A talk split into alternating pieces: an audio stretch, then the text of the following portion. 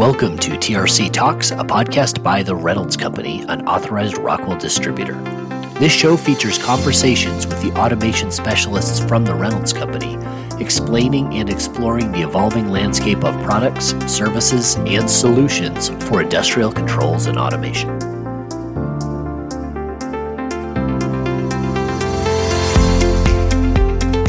Welcome back to the TRC Talks podcast from the Reynolds Company, an authorized Rockwell automation distributor. I am Wayne Welk, your host for this episode.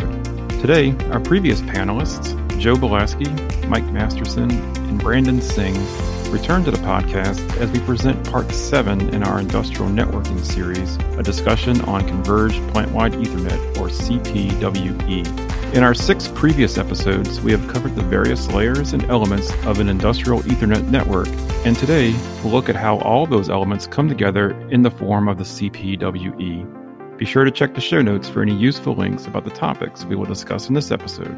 Now, let's welcome Brandon, Joe, and Mike back to the podcast.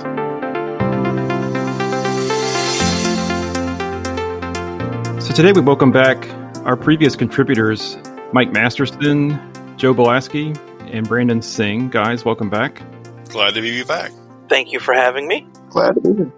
And over the last six episodes, we've we've really built up from the plant floor, right? I know Mike, you kicked us off with the physical media on the plant floor, and then we've kind of worked our way up. And, and Joe and Brandon, you were contributors to our you know industrial switches and topologies, and all the way up to the DMZ or the IDMZ in our previous episode every step of the way, we've been kind of building the CPWE layer by layer, step by step from the plant floor up. And we thought today we should just talk about the CPWE and kind of what it is and, and why it's important for OT people to understand what the CPWE is. So let's just kind of start there as a, a bit of a roundtable discussion. Is the CPWE, the Converged Plant Wide Ethernet, is a design guide published by Cisco and Rockwell. It's about 560 something pages. Why is that document useful? Why should we um, use that document in our efforts to design a converged plant wide Ethernet? Well, it goes about a design philosophy where everything's been tested out to it. So it gives us a good building block, a good template to start with how we should approach a, um, the network when we want to lay it out and design it. So that's the most important part. It gives us really a design instead of just hooking up RJ45s willy nilly, trying to, to make a network work. It gives us a true tested design philosophy to secure our networks our networks around. That's a good point. I think back in the early days of, of Ethernet networking, when Ethernet kind of started to make its way on the plant floor, I guess maybe late 90s, early 2000s, it was kind of willy nilly, right? Just it was kind of just plug things together and you know it wasn't really cross that. your fingers and hope they work. And people who'd found when they would daisy chain their unmanaged switches together and connect them all together. And as soon they found out that the broadcast storm would kill everything. There's been a lot of trial and error as we've learned and we have learned a lot since we've gone along. Uh, initially there was also a limited amount of information being passed across the networks and they weren't all connected together. So data flows were a little bit easier to predict. Traffic types were easier to understand and, and, and, and know what's going on and try to shape. Where now there's so much going on, and with the converged plant wide network, you've got pretty much everything on the network, a whole bunch of different types of communication at the same time, and managing that and dealing with uptime. And one of the the biggest parts about the CPWE is looking at things from an industrial uptime perspective versus looking at it from, you know, maybe a security first or playing with the different priorities of what's being broadcast across the network. I would say, as the IT person of the group, I wasn't around when all of this first started, so when the design guide was implemented. So for me, walking onto a plant floor and hearing, hey, Cisco and Rockwell have this wonderful design guide, and in my mind, I'm thinking from the background I have, it's perfect. Everybody should be on the same page. Everybody understands what's going on. And then you find out, nope, all it is is, as Mike was saying, random things daisy chained together, homed run, just get it up and running and make sure it works. But it's a good reference point to go back to when someone says, hey, I'm having some issues. You can go back to it and say, hey, this is why you're having issues. And then explain it to them. And if they really want to get really extremely technical about it, you can point to the specific page in the book and say, here you go. Okay, so you had mentioned that this is a kind of an alliance or a collaboration between Cisco and Rockwell Automation. That's pretty significant, right? I think it's one of the first times maybe Cisco has kind of worked out, you know, worked with an OT or an industrial automation type provider. It's the f- first time I was aware of it ever happening. And I mean, they've been doing it for over a decade now. So bringing somebody who has tons of knowledge and expertise in networking in general, and then somebody who has tons of experience and market share on automation and, you know, manufacturing to bring them together to actually make something that essentially works as they you know say it's going to work and effectively and efficiently. Yeah, kind of a combination of the best known in the in the industry. So, what are some of the key tenets of the CPWE that's important for for our OT guys to to know about? Key tenets, one of the big ones, is understanding the the Cisco Rockwell combination, as well as, in my opinion, the biggest and most important thing is you know the topic that Mike took care of, the first topic we discussed, which was the media and my and that's just my personal opinion. That may not be one of the tenets that you know Cisco and Rockwell point to, but in my opinion, it's the biggest tenet because if you don't have proper media in place as your backbone, then everything else that you build upon from that point is going to be doomed to fail. And it's your one option that you invest money in. It's usually going to be the least expensive option you invest money in, but it's something you're expected to last the longest because you don't want to go through and recable and re rerun cable points and permanent links everywhere in your plant because then you'd have to shut everything down and pull them back out. And, and also, potentially, it's the hardest to troubleshoot.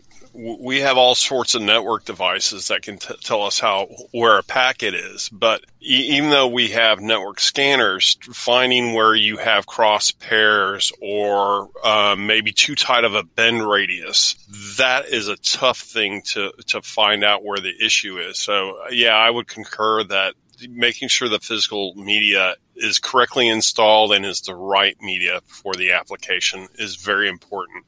So I know we've broken down the the Purdue model in some previous episodes. But there's a lot of reference in the CPWE to cell area and zone. And I was just kind of curious how how that relates to the Purdue model and perhaps how that cell area zone relates to maybe some real world plant floor type applications.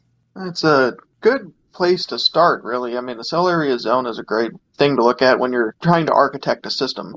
And really, when you think about it from a plant floor perspective, most plant floors are broken down into different regions, uh, pieces of equipment that work together, an individual machine, and then some equipment that works together, and then then creates a line, and then those lines work together to create some other thing. And it is kind of compartmentalized in a similar setup with the cell area zone. It kind of gives us an architecture on where we want to put our focus as we scale up the network traffic and connect everything together. It also gives us helps us lead us in the direction on on how we're going to subnet the network once we have that part figured out. So it, it's all all this stuff is interrelated.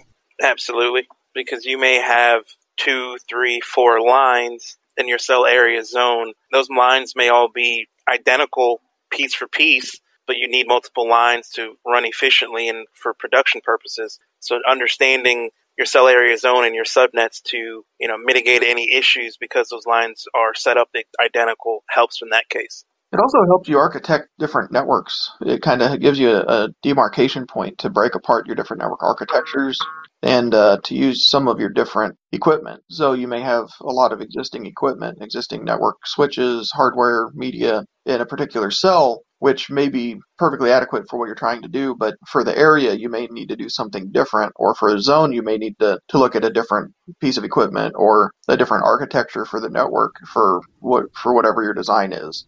And it is a really easy way to kind of break apart your network architecture and look at your individual topologies and, and the way you're going to do that in different groups.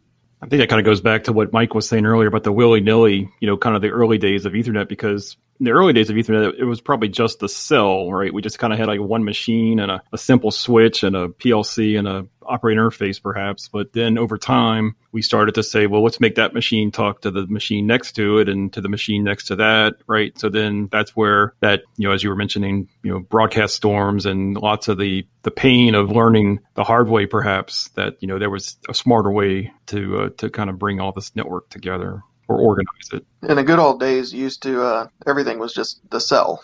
you would start with a cell that had stuff and you would connect it to another machine, but it would basically still same, stay in the cell. It, you just had one very large cell. And you didn't typically break it apart into an area and have different cells talking to each other. You basically just had a giant flat network with everything being one cell instead of having areas and zones. And by flat, I mean that was those were all coaxial based networks. So yes, we were running one one basically bus with taps off of it. That was our Ethernet network back then.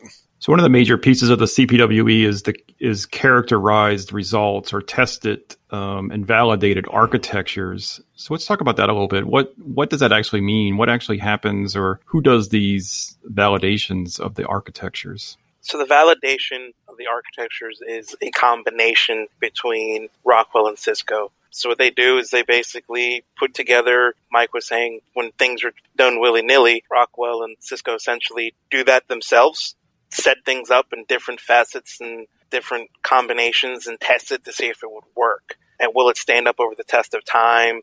Put it through its paces, you know, create errors, etc., etc., to make sure that it's feasible, reliable, you know, and it's going to stand up to different production types and environments so that when they say this is tested and validated, this architecture will work, it's because they've taken the time to actually set up the different devices in this configuration and run it through its paces and stress it out and make sure it actually works because they understand that we can't just go connect things however we want to connect them unsure if they're going to work so they do it. They do that themselves. Connect it how we think somebody might actually try and connect this. Let's test it and validate it. Make sure it actually works, and then say, yeah, you know, we tested this setup. It'll work. You can go ahead and do it. And then publish those results. One of the biggest things about some of the testing and validation is when it comes time to have networks that are more loaded. Uh, you know, your network starts out and it's 5% utilized or something like that, and everything runs perfectly fine because there isn't much going through it. But when you get to the point you're running 40, 50, 70% utilization on a, on a different part of the network, you can start having some weird anomalies within your system because stuff is getting delayed. And that's one of the best things that they test for is what happens when you start loading the system. In the case of trying to be deterministic to an extent with some of our traffic, there's a lot of issues sometimes when you have a very loaded system because stuff is starting to get delayed and you have some interesting results and sometimes packet losses or devices dropping out and issues like that. Rockwell refers to the design implementation guide as a dig. So, you know, we'll, we'll use the term the CPWE dig. That's kind of the, I guess the the main one, right? I guess the guide, the 560 page one. But there's a bunch of other ones, right? I guess maybe some sub subtopics that kind of fit in the CPWE. They also have design implementation guides or digs published. What are some of those? Well, we have them on um, resilient Ethernet protocols, wireless, NAT, time sync, PTP, cloud services. Basically, instead of making an all encompassing 1200 page manual that scares everybody, it's better to break down some of these individual components into smaller packages to like, make them a little bit less foreboding.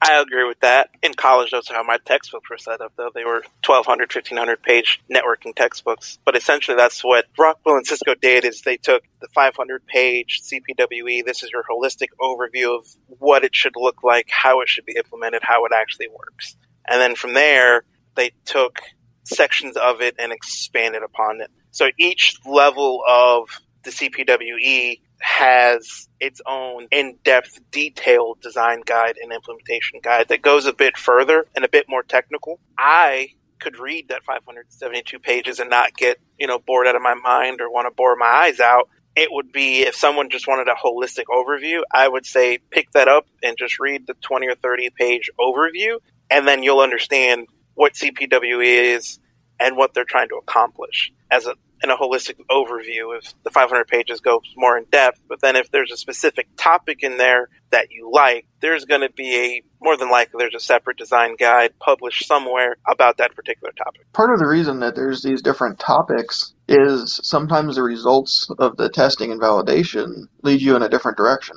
So that's one of the reasons for breaking them apart is so that you don't get mixed signals within one document. But at the same time, it allows you to pick which documents are pertinent to what you're trying to do. Uh, the, the most common one would be like parallel redundancy protocol and time synchronization, trying to correlate those two together and understand how they work and when to use one or when to use the other and what limitations there are or you know some of the other CIP security and time synchronization or you know a lot of our customers especially down here don't use time synchronization so it's not a manual that they're going to typically spend a lot of time in and then another part of it is is implementing a CPWE architecture as a whole, you know, to have a, a, true connected smart plant, for lack of a better term, is not something you can do overnight. It's generally done in phases, phase one, phase two, phase three. And within those phases, you can break it down. Okay, well, part of phase one, I, I want to implement my parallel redundancy protocols and CIP security on the cell area zones, in which case we can take a look at just those two design guides, and implement those into the plant because that's the phase we're working on. We don't need to look at the entire CPWE as a whole and go over that whole overview. We only want to look at this specific phase that we're working on as we build on and progress forward. Yeah, so where, wherever you are on your on your journey towards the full connected enterprise and uh, converged plant-wide Ethernet, so that's that's a good good place to go as far as you know what are some of the tools around you know helping us get there. So we got these design imp- implementation guides, which is an extensive library. But what else is there available to us? Maybe help us start to design a network or validate a network on our own as far as you know what we the pieces that we have on our plant floor. One of them um, specifically, I think, is a pretty awesome tool. Integrated Architecture Builder (IAB) which is a free tool on Rockwell's site. You can go download. They've got YouTube videos out there on how to use it effectively, but that'll essentially go through and help you begin your journey on architecting something and putting something together. It will definitely tell you if you make a mistake early in your design process. It'll tell you you, you made a mistake, so it's real helpful there. It's sometimes it's not the most user friendly, and there's different approaches to it. And I, I, know we're not going to go into detail on the best way to approach it, but sometimes when you have a, a large infrastructure you're trying to design to, I would say start with the networks, then add your hardware into the network after you've designed it. Sometimes that's a better approach than uh, starting with the hardware, then going the other direction. I'd agree with that. Uh, the best tool I would have customers use would be you know listen to podcasts watch uh, our tech talks look at some of the different documentation that's out there right and, and, there, there are other tools i mean we also have a tool that will count the number of connections based on the equipment on the network also really helpful but i think starting with the iab tool laying that out in there is is a great first approach. And i would suggest anybody who's never used the tool maybe reach out to your um, industrial specialist or your automation specialist at your distributor and have a sit down with them and have them show you how to use it. Yeah we've done that a lot. We have a lot of customers that really didn't even know iab existed. And we kind of took you know a couple minutes to show them and then they were off to the races. And um, the nice thing about iab is once somebody were to create that network or that IAB file, they can send that to us to review as well. So we can take a look at it. And it's just an easier way to share it than maybe napkin sketches and, uh, and just verbal discussions. It's always hard to kind of visualize networks in a verbal discussion at times. I do love the napkin sketch though. And I, I, I will say for the customers, this is uh, my personal opinion. I don't want a lot of detail in your network drawings when you send them to me. I don't need to break down the SFPs and the port counts. Just general architecture for the first go at it. Sometimes we get a little bit more detail and it makes the uh, the drawings a little hard to interpret. So um, that's just a pet peeve I have. I, I don't know about my other counterparts here, but I've received ultra detailed drawings before and it just makes it harder to, to actually trace and figure out what's going on. I agree with that 100%. The more detail you send me on a network drawing is the more nitpicky I'm going to become exactly. just because of my background in nature. Like, I'm a network engineer. So if you send me a diagram, the first thing I'm going to do is tear it apart on certain mistakes, which is not the goal. The goal is to help you achieve a proper functioning network. So the less detail is great as Mike was saying with IAB, if you put something together and it's wrong, it'll let you know. And it's, as Wayne said, it's very easy to share between. I have it on my laptop, so if you send it to me, I can open that file.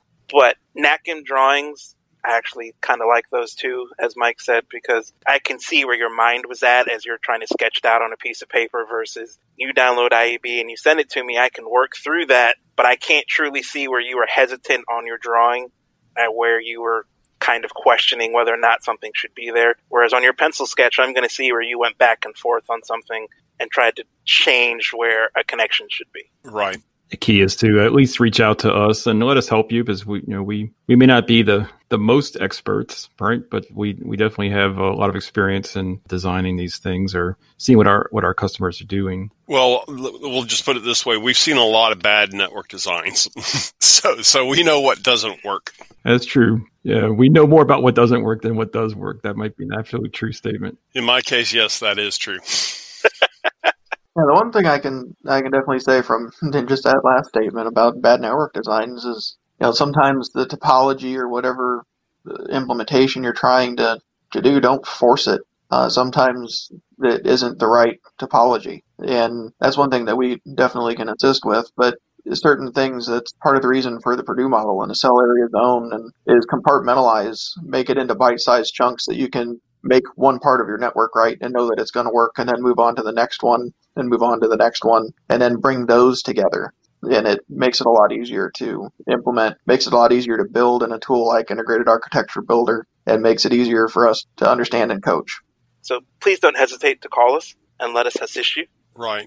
And, and you know one thing we, we've talked about the, the the network design but one thing that's part of the network design is deciding which protocols to use in which situations, whether it's parallel redundancy protocol, REP, whether we're doing dual channels to something. There's cases to be made for all those in certain situations, and, and we can certainly help choose what should be used in a certain application.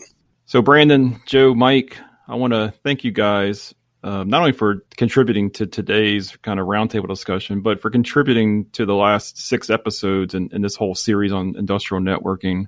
And we have one topic left, at least one topic left that we we had laid out in our original schedule, and that'll be our episode next week, episode eight, which will kind of take what Mike was just talking about a minute ago with the resiliency protocols, and we'll discuss networking resiliency in a little more detail. We did discuss it back in the topology episode, which which Joe contributed on, and uh, we want to go a little more in depth on resiliency and and discuss some of those resiliency protocols as well. So that'll be our last episode, at least in this series. And uh, of course, industrial networking is a huge topic, and, and we will revisit this and get more you know more industrial networking topics as as this podcast continues on in the future. So, guys, once again, I really appreciate you joining us. Thanks, Wayne, for having us. Thank you very much for having me. It's been a pleasure. Thank you. Look forward to doing this again.